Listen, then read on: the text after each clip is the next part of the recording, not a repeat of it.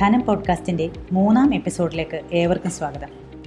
Personal ഫിനാൻസിനെ കുറിച്ചുള്ള ധനം podcast സീരീസിലെ കഴിഞ്ഞ രണ്ട് എപ്പിസോഡുകൾ നിങ്ങൾക്ക് ഉപകാരപ്രദമായിട്ടുണ്ടാവുമെന്ന് പ്രതീക്ഷിക്കുന്നു. ഈ എപ്പിസോഡിൽ ഡിജിറ്റൽ പണമിടപാടുകൾ നടത്തുമ്പോൾ ശ്രദ്ധിക്കേണ്ട കാര്യങ്ങളാണ് വിശദീകരിക്കുന്നത്. ഹോട്ടലിൽ ആശുപത്രിയിൽ പെട്രോൾ പമ്പിൽ സൂപ്പർ മാർക്കറ്റിൽ എന്ന് വേണ്ട ദൈനംദിന ജീവിതത്തിൽ പലയിടത്തും നാം ഇപ്പോൾ പണമിടപാടിന് കാർഡുകളാണ് ഉപയോഗിക്കുന്നത്. ബിൽ പേയ്മെന്റിനായി ഗൂഗിൾ പേ പോലുള്ള ഇ വാലറ്റുകളും മൊബൈൽ ആപ്പുകളും ഉപയോഗിക്കുന്നവരും ധാരാളം. ഓൺലൈൻ ഷോപ്പിംഗും വ്യാപകമാണ്. ഡിജിറ്റൽ പണമിടപാടുകൾ നടത്തുമ്പോൾ തന്നെ നിരവധി ആശങ്കകളും ജനങ്ങൾക്കുണ്ട്. നമ്മുടെ ബാങ്ക് അക്കൗണ്ട് സംബന്ധിച്ച വിവരങ്ങൾ സേവനദാതാക്കൾ വഴി കൈമാറ്റം ചെയ്യപ്പെടുമോ?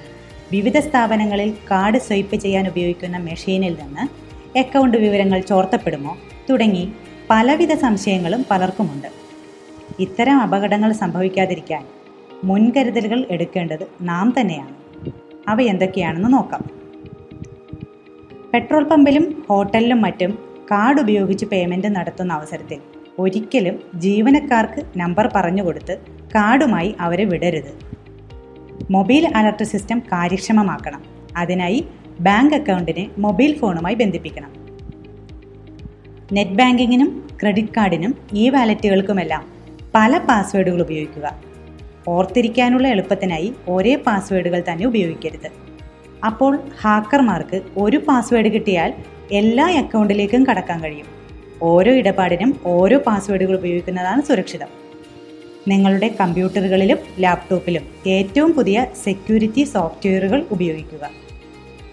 എല്ലാ സോഫ്റ്റ്വെയറുകൾക്കും ഓട്ടോ അപ്ഡേറ്റ് നൽകുക. ഏതെങ്കിലും സെൻസിറ്റീവ് ഡാറ്റ നൽകുന്നതിന് മുമ്പായി നാം ഉപയോഗിക്കുന്ന വെബ്സൈറ്റിന് എൻക്രിപ്ഷൻ ഉണ്ടോ എന്ന് നോക്കുക. അതായത് എച്ച് ടി ടി പി എസിൽ തുടങ്ങി ഡോട്ട് കോമിൽ അല്ലെങ്കിൽ ഡോട്ട് ഇന്നിൽ അവസാനിക്കുന്നുണ്ടോ എന്ന് പരിശോധിക്കുക. ഓൺലൈൻ ഇടപാടുകൾക്ക് ക്യാഷ് ഓൺ ഡെലിവറി ഓപ്ഷൻ ഉണ്ടെങ്കിൽ അത് തിരഞ്ഞെടുക്കുക.